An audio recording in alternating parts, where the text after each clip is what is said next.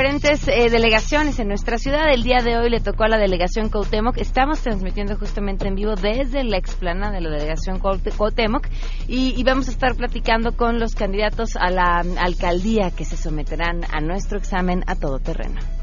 Como vecina de Cuauhtémoc, me duele. Es necesario realizar un rescate. Hablar de un formato de gobierno es fácil. Tenemos buenas noticias, el resumen tecnológico con Andrés Costes y mucho más. Quédense con nosotros, así arrancamos a todo terreno. M B S Radio presenta a Pamela Cerdeira en A Todo Terreno, donde la noticia eres tú.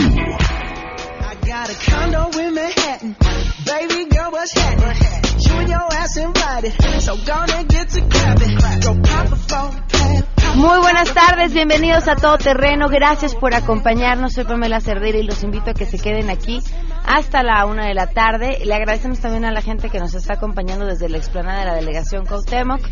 Este, un, una buena oportunidad para sentarse, para platicar sobre lo que le hace falta a la delegación, la situación en la que se encuentre, lo que se puede hacer. Eh, les agradezco a quienes nos escuchan. El teléfono en cabina cinco uno seis seis uno cero dos cinco, el número de WhatsApp cincuenta y cinco treinta y tres treinta y dos noventa y cinco ochenta y cinco, a todoterreno arroba m b s punto com y en Twitter y en Facebook me encuentran como Pam Cerdeira. Quiero agradecerles porque llegaron muy temprano a Humberto Lozano, quien es candidato de la coalición al frente por la Ciudad de México al frente, que nos acompaña acompaña aquí. Después de estar con nosotros, Humberto. Muchas gracias, buen día. En orden en el que llegaron, a Celsin Sánchez Sumano, candidata del Partido Nueva Alianza. Bienvenida, gracias por estar muchas con nosotros. Gracias. Y a Antonio Silva, candidato del Partido Verde a la alcaldía de, la, a la alcaldía de Cuauhtémoc. Gracias por estar con nosotros. Gracias, buenas tardes. Todavía que es una confusión entre si la alcaldía, pero ya no es delegación, pero va a ser, de, pero todavía espero de, de, complicada. Pero lo vamos a platicar más adelante. Ahorita nada más los saludo. En el siguiente bloque vamos a estar a, platicando y les vamos, los vamos a someter a un examen muy al estilo de A Todo Terreno. La pregunta que les hacemos el día de hoy es justamente una pregunta sobre eh, la Cuauhtémoc. ¿Cuáles creen que son los principales problemas que tenemos en esta demarcación? Y a ver, ya tenemos por aquí alguna de las respuestas con Graciela, que está afuera, justamente con, con la gente que está aquí en la explanada de la delegación. ¿Cuál crees que es el principal problema de la delegación Cuauhtémoc? Bueno, uno de ellos es la limpieza. Okay. En, to, en varias esquinas, por no decir la mayoría, hay bastante desecho de basura. Eso es uno de los principales, el desasolve, por, precisamente por la basura, se tapan y se inundan las calles. ¿Sí? ¿Alguien más que nos quiera compartir otro problema? Sí, yo creo que la delincuencia y el narcomenudeo son un factor muy importante aquí en la delegación y eso es lo que deben de atacar más que nada. Sí, buenas tardes. Eh, yo considero que deben de atender mucho las jardineras, están muy abandonadas, hay muchos bichos este, que no son aptos para la sociedad y sobre todo los alumbrados también de las calles están totalmente a oscuras y descuidados, ¿no? Y como dijo el compañero, la delincuencia ante todo. Gracias. Okay. Muchísimas gracias. Gracias por su respuesta. Si tienen más comentarios, quienes nos están escuchando que no nos acompañan hoy físicamente, pueden hacerlo también a través del WhatsApp cincuenta y cinco treinta y tres treinta y dos noventa y cinco ochenta y cinco. Hoy se cumplen ocho meses con veintitrés días del feminicidio de Victoria Salas Martínez. Ocho meses con veintitrés días en que quien lo hizo está en libertad.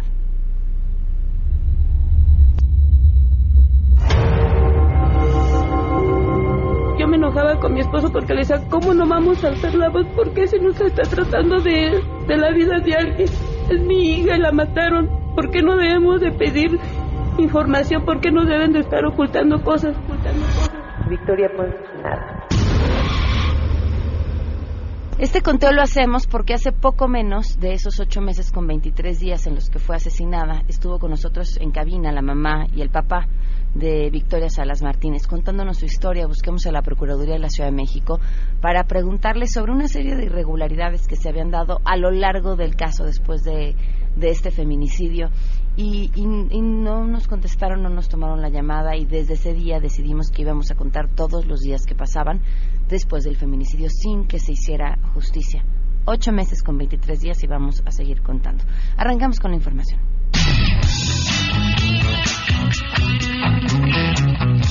Así es, gracias. El INEGI informó que los precios de productos y servicios al consumidor en la primera quincena de mayo presentaron una reducción de cero punto veintinueve por ciento, con lo que alcanzan una tasa anual de cuatro punto cuarenta y seis por ciento. El INEGI, que encabeza Julio Santaella, refirió que en el mismo periodo, pero del año pasado, los datos fueron de cero punto treinta y cuatro por ciento para el caso de la inflación quincenal y seis punto diecisiete por ciento para la inflación anual. El INEGI indicó que durante el periodo de referencia, los productos que incidieron al alza fueron el gas doméstico, la gasolina de bajo octanaje, transporte aéreo, pollo, vivienda propia, servicios turísticos en paquete, así como suavizantes, limpiadores, papel higiénico, naranja y loncherías. Los productos que tuvieron precios a la baja en este periodo fueron la electricidad, el limón, el huevo, el jitomate, el melón, automóviles, pantalones para mujer, pescado y zanahorias. Para M B S Noticias, Citlali Sáenz.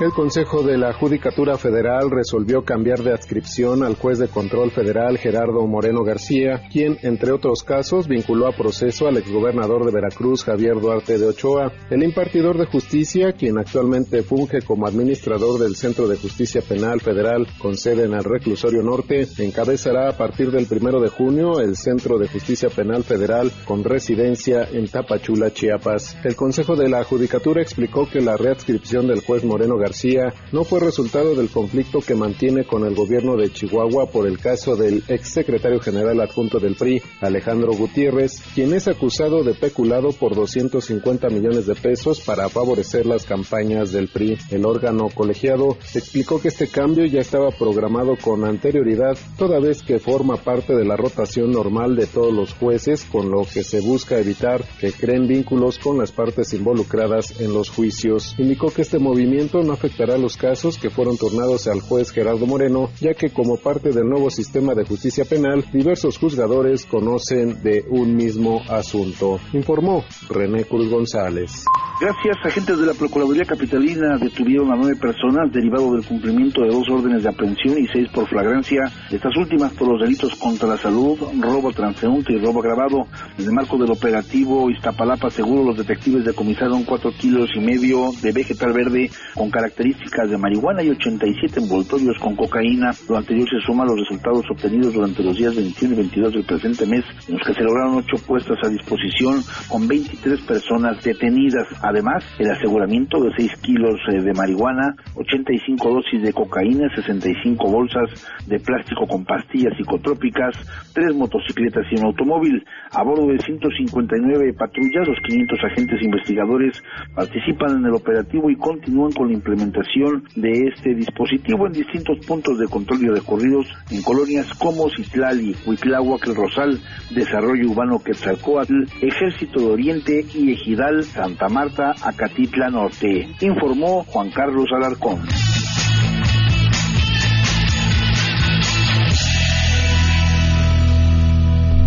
Gracias a Juan Carlos y por supuesto tenemos buenas noticias.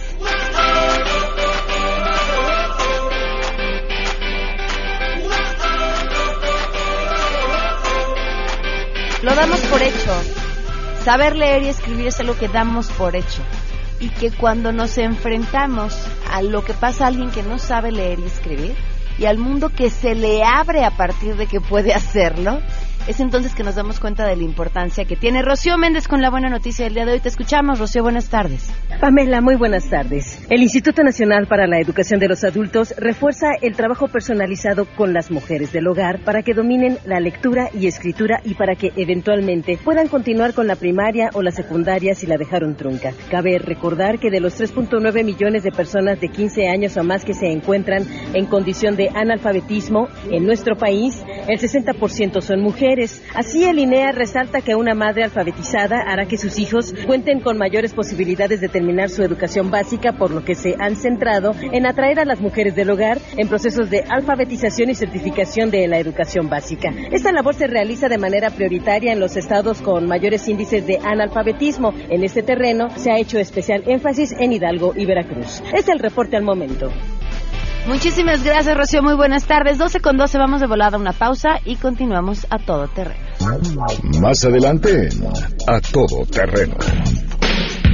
Estamos con los candidatos alcaldes de Cuauhtémoc, transmitiendo en vivo desde la explanada de la delegación Cuauhtémoc. Por cierto, pues si están por aquí, láncense, nos saludamos, nos va a dar muchísimo gusto poderlos ver. Y los someteremos, ¿están listos? A examen. Volvemos. Si te perdiste el programa A Todo Terreno con Pamela Cerdeira, lo puedes escuchar descargando nuestro podcast en doble u doble u doble u punto noticias m b s punto com. Pamela Cerdeira regresa con más en A Todo Terreno, donde la noticia eres tú. Marca el cinco uno seis seis uno cero cinco. Llegó el momento de poner a prueba tus conocimientos. A examen, a todo terreno.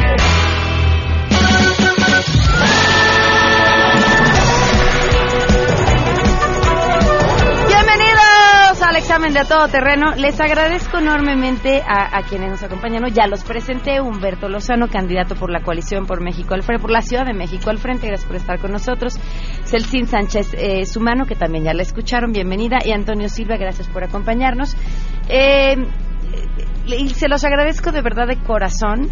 Sí quiero recalcar, no le vamos a dedicar más tiempo a quienes no vinieron, pero sí quiero recalcar que en todos estos ejercicios todos los candidatos han estado invitados y ha sido una constante por parte de los candidatos de Morena de no venir.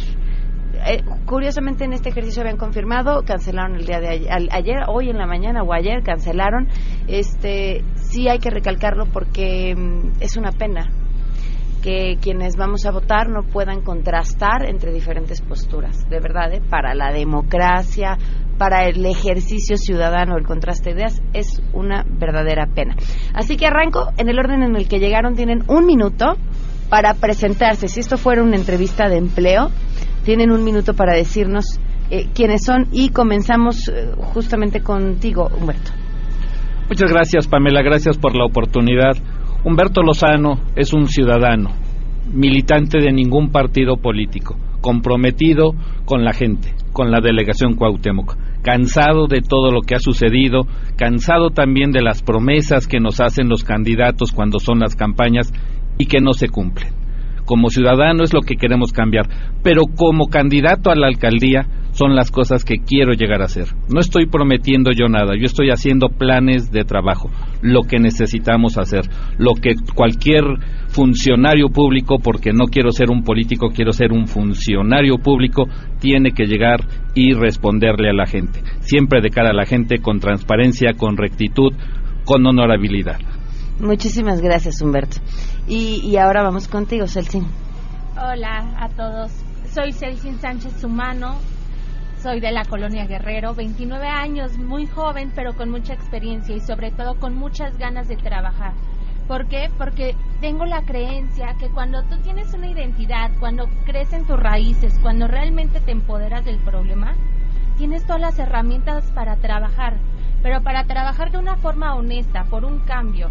Bien lo dicen los compañeros que tengo aquí, que son de gran calidad de estos candidatos, que Cuauhtémoc ha sido violentada, está muy cansada, el ciudadano común no quiere políticos, quiere ciudadanos que le abran la puerta a la alcaldía. Yo como aspirante a alcalde es, es una responsabilidad, pero es una responsabilidad porque soy ciudadana, no tengo una afiliación política. En esta ocasión por Nueva Alianza fue el único partido que como ciudadana me dejó participar. ¿Por qué? Porque se debe de hacer el ejercicio de reflexión donde un partido entienda que no necesitas una carrera política ni un padrino, necesitas ciudadanos, ciudadanos que conocen la certidumbre y la incertidumbre que se vive actualmente en Cuauhtémoc. Antonio. Muchas gracias. Antonio Silva Oropeza es... No te escuchábamos, pero reiniciamos el reloj, dijo. No es que seamos tan estrictos con el tiempo, ¿verdad, Pedro? Gracias. Antonio Silva Oropeza es un ciudadano mexicano. No lo estamos escuchando. Vamos a mover este micrófono que funciona mejor y ya nada más con eso. Ahora sí te escuchamos, Antonio. No, no hay complot, te lo juro. Antonio Silva Oropeza es un ciudadano mexicano. Ajá. Ahora sí parece que hay COVID. Sabes que yo ya lo estoy dudando, ¿eh? Yo ya lo estoy dudando. Es más, si no es por amarrar navajas, pero yo creo que Humberto le hizo algo. ¿No? Le hizo algo al micrófono que ahorita te está prestando. Y ahora sí, a ver. Gracias. ¿Sí? Ahora sí. Ahora sí, ¿no? Antonio Silva Oropeza es un ciudadano mexicano, vecino de la delegación Cuauhtémoc desde hace treinta años, y que sus actividades profesionales las ha llevado en la misma delegación, en las calles de Tlacotalpan ciento veintisiete. También es eh, catedrático de la Escuela Libre de Derecho, que se encuentra dentro de la misma demarcación. Uh-huh. Antonio busca ser un servidor, alguien que tenga contacto con la ciudadanía de manera directa, para efectos de que hoy haya una reconciliación, para que haya un efecto en el cual el ciudadano tenga la voluntad de exigir, tenga la voluntad de hacer, pero también que tenga la voluntad de proponer. Hay que llevar a cabo programas, planes, una vez que lleguemos a la alcaldía. Antes no podemos prometer, y de eso está harta, muy harta la ciudadanía. Tenemos que cambiar el sistema político. Hablamos de democracia, pero esa democracia hoy, al no estar los reyes y los virreyes, que creen o se creen ganadores de esta contienda, pues no puede haber una democracia absoluta. Ok, ¿están listos para el examen? El examen es muy sencillo, son preguntas acerca de la delegación. Si se la saben bien, si no se la saben, no pasa nada, pasa al siguiente. Al final, la verdad, no contamos los puntos, da igual quién gana. Es un ejercicio meramente lúdico. Entonces, en el mismo orden en el que hablaron, voy a arrancarme con las preguntas.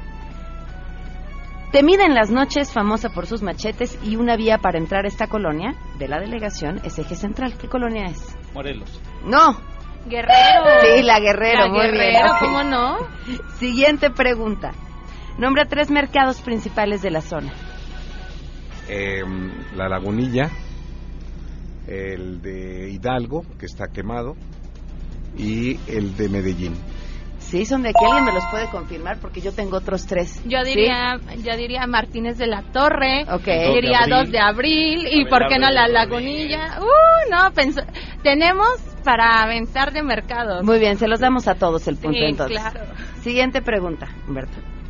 Nombra al menos tres atractivos turísticos de la zona.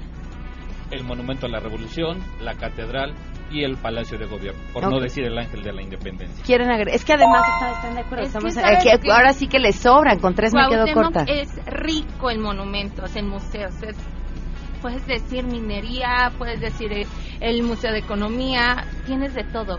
¿Quisieras agregar otros? Teatros urbanos. Toda la Ciudad de México, toda la Ciudad de México, el centro histórico, en museos, en arqueología, en este, artesanías. O sea, es eh, la delegación Cuauhtémoc, que es una delegación sumamente rica en ese sentido. A ver, siguiente pregunta. Vamos. Estación del metro que tiene el mismo nombre que la alcaldía por la que están compitiendo, ¿pertenece a qué línea? Ay, a la, la Rosa. La Rosa, la a primera. Ver, velo, velo, velo. Muy bien. La primera que se construyó en la ciudad. Siguiente pregunta. Actualmente, ¿en qué zona de la delegación no te pararías a las diez de la noche solo? Yo me pararía en todas. Es un reto, finalmente. Yo me he parado en Doctores a medianoche, pero aún así es un riesgo actualmente con este gobierno. Yo arranqué gobierno. a las doce de la noche en Tepito y aquí estoy gustoso sí. de haber estado ahí. Ahora, a ver, arrancar en cualquiera de las zonas de la delegación, y yo creo que hoy es un problema que, que la ciudad en general está viviendo, de la inseguridad. Eh, cuando uno está haciendo un acto de campaña, hoy sin, sin duda es un acto de valor. La situación está complicada también para quienes pretenden ejercer ciertos cargos públicos, pero también es un acto, es un posicionamiento de campaña, porque no lo hacen solos, van acompañados, van con un equipo. ¿Qué decirle cuando hablamos sobre la inseguridad a la gente que hoy vive en la delegación Cuauhtémoc? Que tenemos que cambiar, que por supuesto basta ya de esa desconfianza con los policías, que tenemos que trabajar con ellos, que tenemos que trabajar con los cuerpos policiales, pero también tenemos que trabajar con la gente.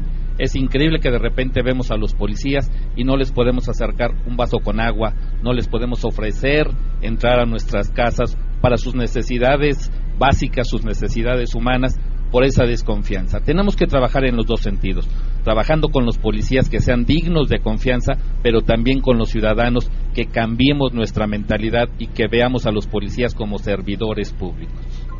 Por supuesto, complementando, la agenda debe de ser de prevención, ¿Por qué? Porque debes de prevenir para evitar sancionar. Debemos de recuperar civilidad, pero también necesitamos profesionalizar la policía. ¿Para qué? Para que tengan esa identidad, realmente sean del sector, de la colonia a la que pertenecen, porque así van a trabajar con mayor entusiasmo, porque lo que pasa ahí le va a afectar directamente. También es un trabajo cincuenta cincuenta, cincuenta ciudadanos, cincuenta por ciento autoridad. Si yo no me entero que las luminarias no están posicionadas de una forma correcta, que el policía no está pasando, muy difícilmente voy a poder actuar. Es necesario que en esta, en esta forma de civilidad el ciudadano se empodere, que cuando vea un botón de pánico no dude en tocarlo, que vea que funciona. También esa es parte que la autoridad ha ido dejando. El hecho de ver lo que hay a pie, los recursos que el ciudadano tiene a primera mano para protegerse. Ah, también es necesaria tecnología, pero pienso que es más retomar este tema, la confianza del ciudadano en la autoridad, que ya no va a haber impunidad, que ya no va a haber corrupción. Si la cabeza es incorruptible, los pies también lo deben de ser. Antonio, ¿coincides? Sí, en mucho, pero yo creo que to- retomaría lo último que dice la candidata. El primer posicionamiento es de la familia, de la sociedad. Necesitamos trabajar sobre principios, sobre valores. Nos hemos olvidado de la juventud, nos hemos olvidado de los ancianos, de la gente con incapacidad, discapacitados, que no es discapacitado solo el que está en una silla de ruedas o el que tuvo una enfermedad, es discapacitado el que usa un eh, bastón por su propia edad. Todo eso es educación. Necesitamos modificar la educación primero en las bases. Segundo, sí, efectivamente, habría que hacer estudios y reformas de algo que no nos compete, que le compete a la ciudad, a la jefatura de la Ciudad de México. Entonces, nosotros estamos subordinados en esa parte. Hay que entender que hoy la alcaldía es un ente administrativo, única y exclusivamente. Pero a ver, como ente administrativo abordaron un tema que es el de la seguridad y abordaron qué se podía hacer sobre la seguridad desde lo que sí les corresponde. Me llama poderosísimamente la atención que coincidieron en, en el tema del empoderamiento ciudadano. Y no sé si es empoderamiento la palabra, hablaría la respon- corresponsabilidad de la ciudadanía. O sea, no llegar a decir yo te voy a cambiar la vida, sino a ver, yo quiero que tú te pongas también a trabajar y juntos arreglemos los problemas porque tú mejor que nadie los conoce. ¿Cómo conseguir que la ciudadanía participe? Porque, porque la apatía también es algo que venimos cargando y también estamos acostumbrados a creer que quien esté en, en funciones tiene que venir a resolvernos nuestros problemas, independientemente de que les digamos o no cuáles son. ¿Cómo, cómo conseguir esta um, participación conjunta, Humberto? En, en ese trabajo en conjunto con la sociedad, por ejemplo, hemos visto cómo cambió la percepción de los policías turísticos en la zona rosa y en el, en el pabellón Reforma, en donde la gente y los turistas sí se acercaban con ellos. Policías que hablaban dos idiomas o que hablan dos idiomas, que tienen otro perfil. Es decir, sí se puede cambiar la percepción de la sociedad. Tenemos que trabajar con ellos. Tenemos de las dos vías, estableciendo la escuela policial, la Constitución y la ley orgánica eh, de las alcaldías nos faculta tener a los alcaldes policías de barrios. Es decir, no solamente estamos subordinados a lo que nos diga el gobierno central, sino nos, nos faculta, quiere decir, nos obliga a poder establecer esto. Tenemos que trabajar en estas dos vías, trabajando con los policías, una escuela policial que forme, que dé expectativa de vida a todos los que entran en ellos, que ganen bien, que les, probamos, eh, les podamos proveer de inteligencia para la prevención de los delitos, que tengan un futuro en sus vidas. Por eso es que necesitamos trabajar, y necesitamos trabajar con los ciudadanos, de que al menos nuevamente, como decía en el, en el segmento anterior, los ciudadanos le demos los buenos días. Ya olvídate de un vaso con agua, los buenos días a los policías. Tenemos que cambiar cómo es posible que los mismos ciudadanos veamos desfilar a los bomberos y le llamemos el heroico cuerpo de bomberos y no sintamos lo mismo, el mismo orgullo por los policías. Es decir, son personas los bomberos, igual que los policías, pero con otro orgullo, tanto de los bomberos como el reconocimiento de la sociedad. Hacia allá es donde nos tenemos que enfilar. Sobre cómo conseguir que esta sociedad se convierta en participativa. incluso en este momento, si los candidatos estamos peleados, hay un problema, se crea incertidumbre en la sociedad. Tú lo estás viendo ahorita, los candidatos coincidimos, intentamos tener una, una agenda de trabajo conjunto. ¿Por qué? Porque cualquiera de los de las plataformas que estamos sustentando son para servir al ciudadano. Si desde estas alturas estamos peleando, ¿qué espera el ciudadano el día de mañana? Es necesario trabajar con los comités vecinales. Es un hecho, los comités vecinales se han abandonado. Hay que reincorporarlos, hay que decirle al ciudadano, no temas, la alcaldía está abierta. Nueva Alianza tiene en su plataforma algo que se llama la silla vacía. Eso significa que cuando el alcalde esté sesionando con los concejales, cualquier ciudadano de Cuauhtémoc se puede sentar, puede entrar a cualquier junta. Ya no es como antes que era puerta cerrada. Mm. Eso da certidumbre, porque él tiene voz, él puede decir. También hay que trabajar la alcaldía digital, hay que tener trámites más eficientes. ¿Para qué? Para que cualquier queja del ciudadano pueda llegar de manera correcta a la persona correcta, siempre vigilado por el alcalde, obviamente. ¿Por qué? Porque son tiempos, es calidad de vida del ciudadano. Hay que crear certidumbre y calidad de vida, porque la calidad de vida no solamente es en lo económico, es en la esfera personal, psicológica, familiar, de desarrollo personal, de deporte. Todo, una, un ser humano debe de ser incentivado en todas esas esferas. Cuando lo creas, el ciudadano se siente cómodo, se siente realmente asimilado.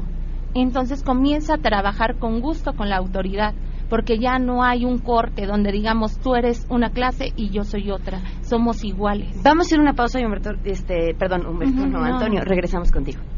Lo quiero mucho. Pamela Cerdeira es a todo terreno. Síguenos en Twitter, arroba Pam Cerdeira. Regresamos. Pamela Cerdeira está de regreso en A Todo Terreno. Únete a nuestra comunidad en facebook punto com, diagonal Pam Cerdeira. Continuamos.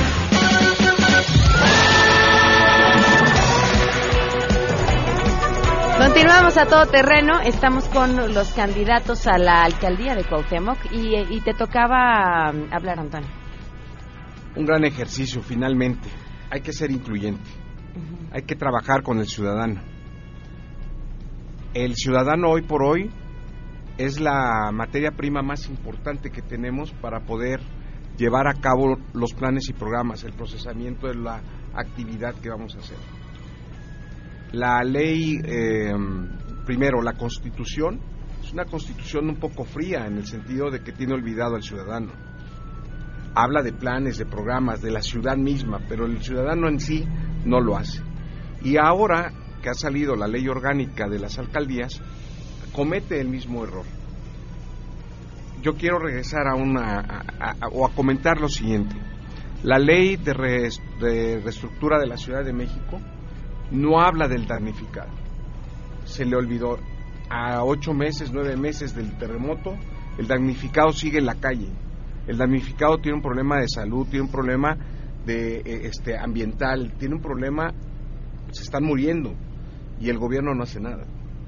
Tenemos un problema grave. ¿Por qué? Porque hemos olvidado al ciudadano, la necesidad del ciudadano. No es hoy que el candidato, porque tú llegas y te dicen, pues sí, es tiempo de elecciones y ahora sí vienes. ¿Dónde está la autoridad? ¿Por qué la autoridad no hizo absolutamente nada en los momentos? Pero además los tiene ahí. Si nosotros recordamos mil novecientos ochenta y cinco, justo el día del terremoto, estaban entregando vivienda a damnificados, sí, sí, de hacía treinta y siete años. O sea, qué ironía, ¿no? Sí. Hay que trabajar con el ciudadano de manera directa. Hay que ir a su puerta. Tengo preguntas de, del público. Así que esto va para las tres. Para los tres, perdón. ¿Usan Metrobús, Metro y Ecobici? Sí. ¿Los tres? Sí. Claro. Viene con la pregunta, ¿nos pueden mostrar sus tarjetas, por favor? Ay, no, no, pues mi bolsita anda de aquel lado. Ah, no, pues que pase la bolsa. A ver, necesitamos la tarjeta. Ese está, está haciendo trampa, ¿eh? No, no se vale que de tu equipo te pasen no, la tarjeta. Que, que yo amo el metro. La verdad pienso que es un gran transporte. Sí tiene sus fallas, tiene sus congestiones, Humberto, pero es buena. Yo como no traigo ahorita, ando en campaña, no traigo absolutamente ah, nada, no. nada en las bolsas. Yo camino, ahorita camino. Pues no la encuentro. Sí, no. Ah, pero, a ver, pero, ya tra- ya pero, sacó. Pero me voy a disculpar con algo. Yo le presto la mía, muchachos. Permítame un segundo. Aquí está. ¿La tarjeta del INAPAM? Claro. Ah, muy porque bien. Porque con ese okay, tiene acceso. Está bien. Se, le, le vamos a dar el punto. O salió así, así de churro. Porque estabas buscando otra, no estabas buscando esa, ¿o sí? No, estaba buscando la real. Ah, no la bueno, está bien. Juro que sí la tengo. Medio punto y medio punto para ti. O sea, digo, un punto completo para ti, porque tú sí sacaste tu tarjeta. No, yo se las voy a prestar. Oigan, el, el, el narcomenudeo, lo mencionó hace rato una persona que se encontraba aquí afuera. Sabemos y entendemos lo que la seguridad eh, representa en ámbitos de atribuciones para la alcaldía. ¿Cuál es su propuesta? En, en, en, el terreno, en el terreno exclusivo del problema de narco, narcomenudeo que vive esta, esta delegación. ¿Me contesto sí, sí, sí, primero? Eh, tenemos que trabajar desde nuestro ámbito, influyendo en los planes de estudio. Es algo que tenemos que trabajar con los niños, con los jóvenes. No es un problema de atención del narcomenudeo para las alcaldías como tal, es un problema Ajá. federal. En mi perspectiva, tenemos que trabajar en la educación y tenemos que trabajar en los puntos de venta en donde detectemos que sean ellos. Evitar todos esos puntos de venta. ¿Cómo? Cerrarlos, clausurarlos, retirarles el permiso si es que están en comercio en, en vía pública con permiso. Es facultad de la, de la alcaldía poderlos retirar. Y no solamente los Porque de la incidencia, perdón la interrupción, pero la incidencia en los planes educativos no es una facultad de la, de la alcaldía. Es eh, conjunta.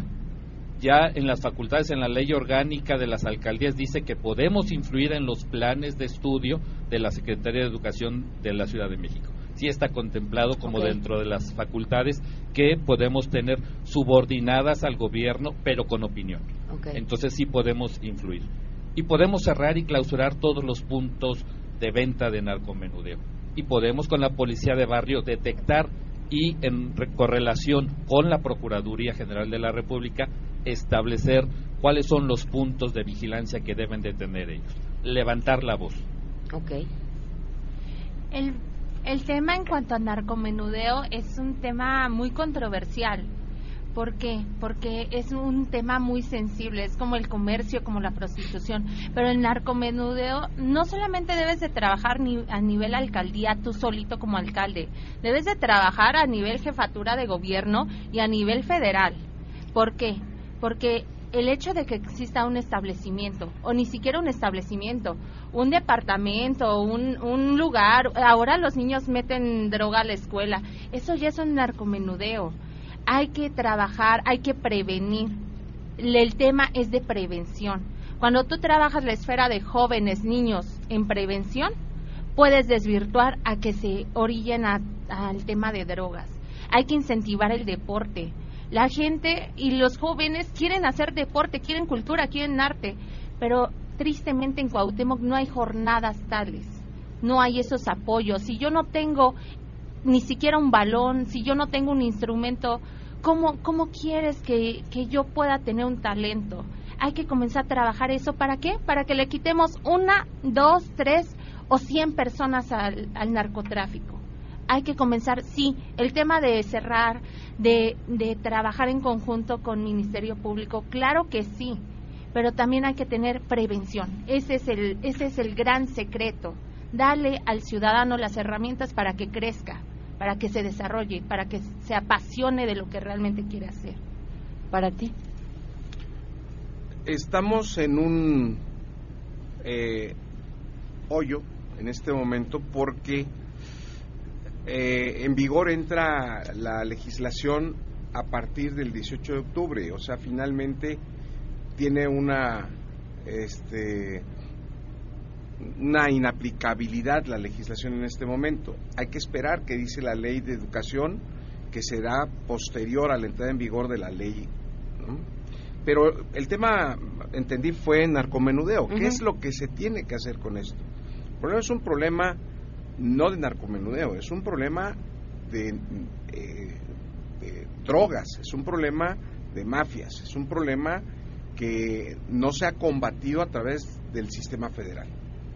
Recordemos que en el tiempo de Felipe Calderón se creó un organismo eh, para hacer la investigación en donde se localiza donde estamos todos hoy día.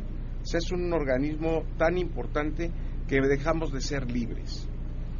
Y ese organismo sabe perfectamente dónde se encuentran los, ex, los vendedores a granel y los vendedores en, en el narcomenudeo.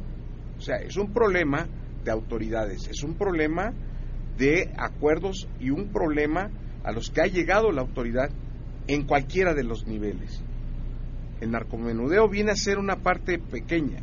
Estoy de acuerdo con ustedes en el sentido de que hay que educar o mejor educar. Decía Benedicto dieciséis en su última homilía como Papa: los adultos somos culpables de lo que ocurre hoy con la juventud. Y tiene toda la razón. ¿Por qué? Porque hoy el padre sale a trabajar, la madre sale a trabajar, los hermanos salen a trabajar y el niño se queda solo.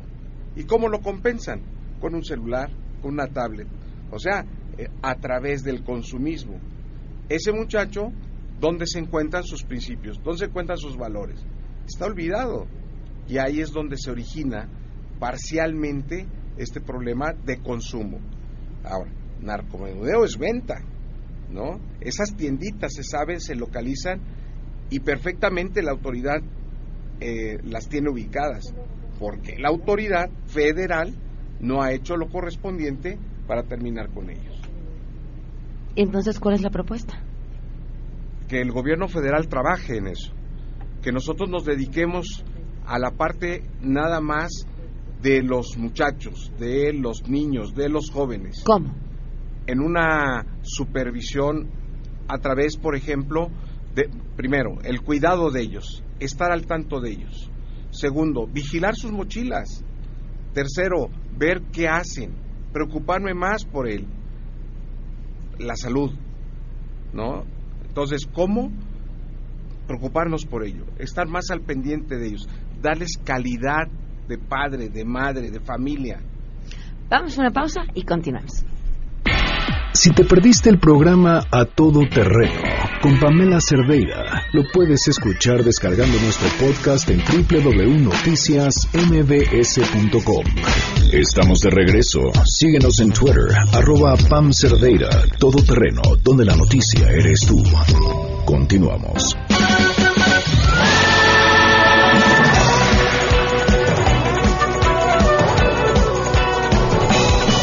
Continuamos a todo terreno, son las doce del día con cincuenta minutos. Me encuentro con los candidatos a la alcaldía de la Ciudad de México. Otro de los grandes temas de la delegación Cuauhtémoc es los ambulantes. ¿Qué opinan y cuál es su propuesta? Lo primero es no criminalizar, no satanizar esta actividad. O a las personas más bien, ir contra la actividad y no contra las personas. Tenemos que ir al fondo de este problema. La falta de empleo, como dicen algunos, las faltas de oportunidades, no puede ser la razón para que estén ocupando las calles. Tenemos que trabajar en ello. Si esas fueran las razones, generemos los empleos, generemos los, los lugares para que ellos se puedan establecer. No pueden estar obstruyendo calles, no pueden estar dañando la movilidad y la economía de otras personas que arriesgan también, como ellos, su patrimonio y su dinero en el llamado comercio formal. Simplemente tenemos que encontrar la, el punto medio en todo esto y tenemos que trabajar en la formalización y regularización.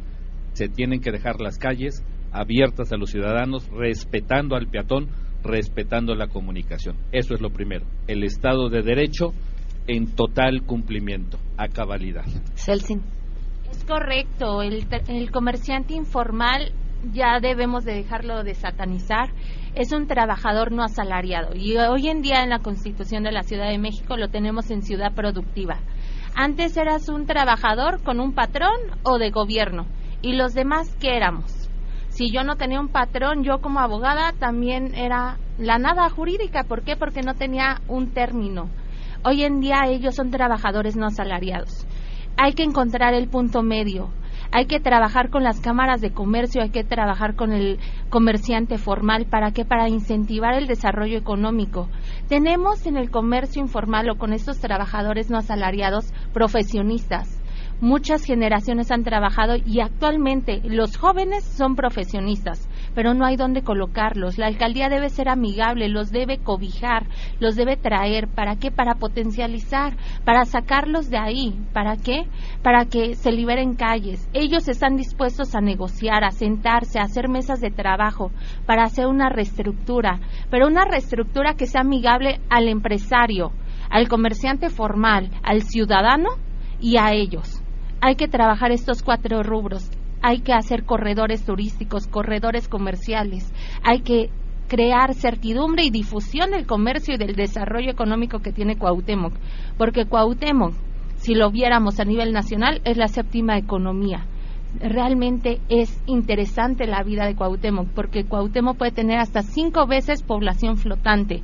Tienes un presupuesto para cinco veces más población de la que tienes, y entre ellos es el sector comercio y es el sector económico que estamos percibiendo a través de este comerciante informal, que actualmente los gobiernos de las últimas cuatro, cuatro administraciones han hecho una mafia, han hecho un empoderamiento propio, y que por ahí sacan sus famosas propinas y que mandan a los camioneteros a estarlos extorsionando, es otra cosa. Antonio. Pues yo voy a proponer que se modifique la Constitución y la ley orgánica para que la alcaldía sea tripartita, ¿no? Porque compartimos todos los criterios y compartimos muchas de las cosas que estamos hoy haciendo en campaña. Es un problema político, se convirtió en un problema político. Me hubiera gustado que Néstor Núñez estuviera sentado aquí cuando ha presentado a su candidata, a, a quien hoy le coordina la campaña, que es Adria, este, Diana Sánchez Barrios, que es la líder de los eh, ambulantes, ¿no? Uh-huh.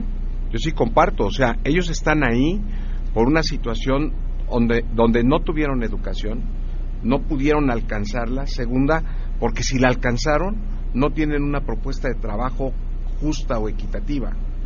Son muchachos, la mayoría de ellos, que están trabajando en este, en esta opción, porque no les queda otra, porque el gobierno no les ha ofrecido más. Eh, hay que regularlos, hay forma de regularlos, pero mientras esto siga siendo mafia y políticos, será muy difícil, porque está en juego tu integridad, está en juego tu libertad, y está en juego tu libertad de pensamiento. No estamos en ese sector hablando de la libertad que puede tener cualquier ciudadano de poder andar en una calle y que esté entorpecido por comerciantes. Insistimos, no los satanizamos, pero sí creemos en ellos una nueva forma regular de poder trabajar. Yo diría, hoy existen las sociedades unimembres, aprovechémosla, ¿por qué no? Crear acciones donde ellos puedan tener una sociedad y puedan tener un espacio para poder trabajar.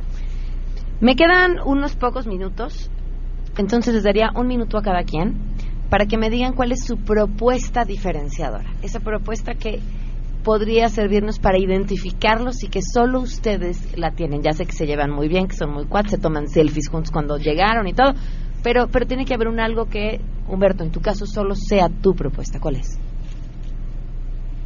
Yo, yo creo que es transparencia, rendición de cuentas y trabajo siempre de la mano con los habitantes de la Cuauhtémoc. Es increíble que hoy podamos entrar a las plataformas de transparencia o rendición de cuentas de la alcaldía, de la delegación hoy, y no encontremos absolutamente nada.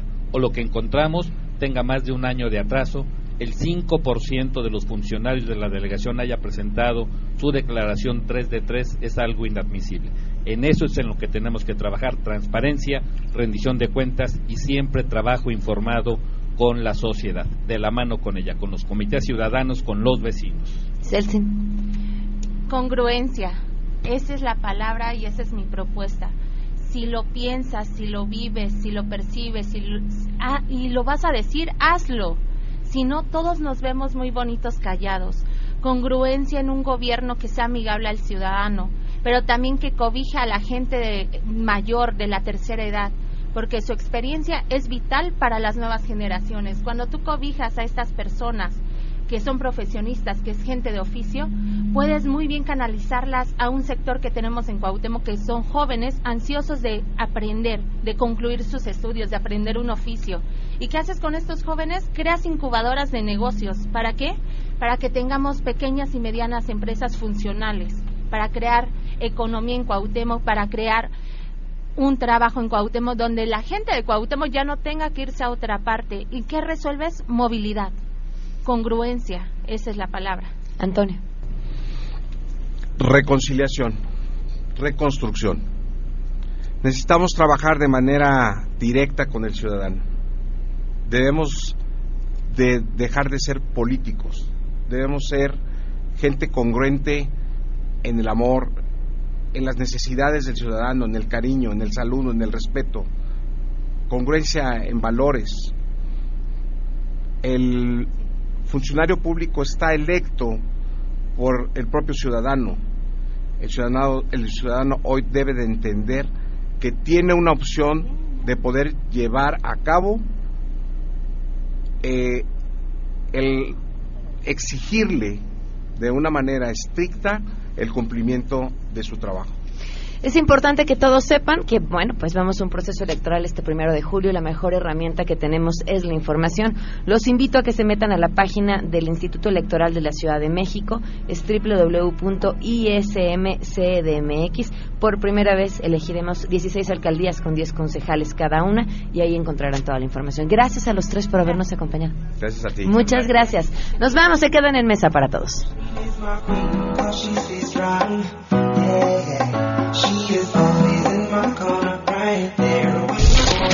M B S Radio presentó a Pamela Cerdeira en A Todo Terreno.